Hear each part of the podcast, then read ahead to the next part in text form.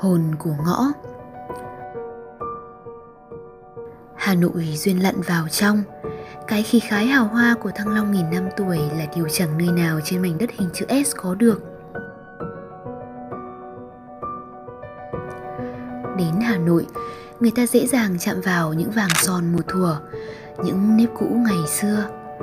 Có một Hà Nội với những con ngõ nhỏ, quán góc xinh xinh như trong nhạc, trong thơ nhưng có lẽ thứ khiến người ta xuyến sao và lưu luyến nhất khi ghé thăm mảnh đất thủ đô vẫn là những vẻ đẹp dung dị, đời thường của người và ngõ phố. Là phố mà không phải phố, là ngõ cũng chẳng phải ngõ. Chính xác là những ngóc đường nhìn mặt đặt tên. Những ngõ nhỏ, đôi khi là siêu nhỏ, từ lâu đã trở thành một phần nào đó của một Hà Nội rất đỗi thân thương. Hồn kiến trúc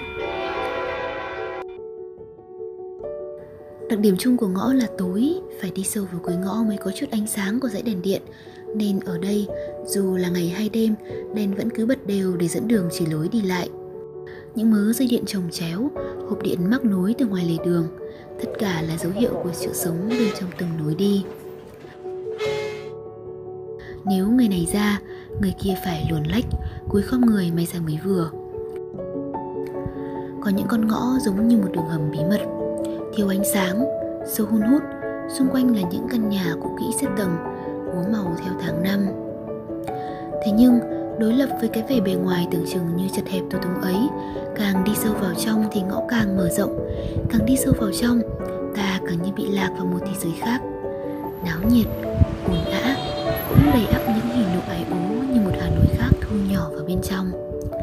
Để đôi chân lạc sâu trong những ngõ nhỏ hun hút ấy, có khi ta tưởng chừng như đang lạc bước vào một thế giới trong lòng đất, trong những câu chuyện kể ngày xưa có thể nói phố cổ, ngõ nhỏ hà nội chính là điển hình của nền kiến trúc dân gian việt nam.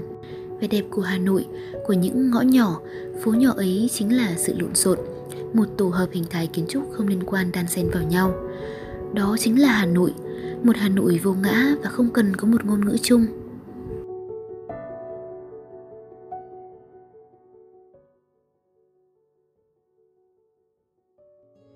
Tao phố lên.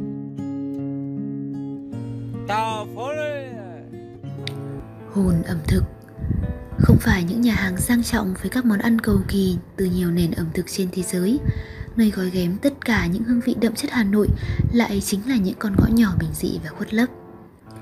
Bún chả que tre thơm nước mũi, bánh tôm cuộn, bánh xèo vàng rộm béo ngậy, bún đậu mắm tôm, bún ốc, bún nem cua bể, bánh bột lọc, nem lụi, hủ tiếu, bánh rán, các loại chè. Các quán ăn tại đây hầu hết đều được hình thành cách đây vài chục năm, vì vậy hương vị đều rất đặc trưng và truyền thống. Đời trước truyền lại cho đời sau bao thế hệ nối tiếp nhau giữ chọn hương vị Hà Thành. Bún đậu ngõ gạch là một địa chỉ không còn xa lạ đối với người mê bún đậu.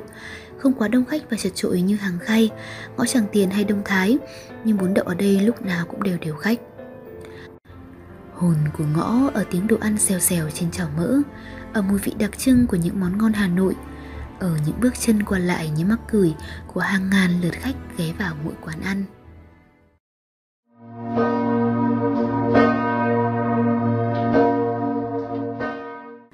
Và hồn của ngõ là những con người dành cả đời gắn bó với nơi đây. Nhìn bề ngoài, ngõ siêu nhỏ, có phần tối và chật hẹp nếu không chú ý kỹ sẽ khiến người ta lầm tưởng đó chỉ là khoảng ranh giới giữa hai ngôi nhà mà có đâu biết rằng đằng sau đó là mảnh đời đang ngày đêm oằn mình với cuộc sống mưu sinh. Đâu đó, trong những con ngõ vẫn còn tồn tại những nếp sống, cái cốt cách thanh lịch của người Tràng An và lưu giữ được nguyên vẹn những giá trị văn hóa truyền thống của đất Kinh Kỳ ngàn năm văn hiến. Qua bao thế hệ, họ vẫn lựa chọn ở lại nơi đây và có trách nhiệm gìn giữ những điều quý giá không thể đặt tên này cả nhà mình là sống ở đây ạ Ông cho con hỏi là nhà mình đã sống ở đây được mấy đời rồi ạ? Ở đây ba đời rồi Đời ông, đời bố Sáu bây giờ là con mình bốn đời Hồn của ngõ chính là những sự sống, những ước mơ của con người nơi đây. Để rồi, đi qua bao nhiêu thăng trầm của lịch sử, và trải qua những xoay vần của cuộc sống hiện đại chính những con ngõ ấy lại là một phần máu thịt của mỗi người, là một nơi bình yên để trở về.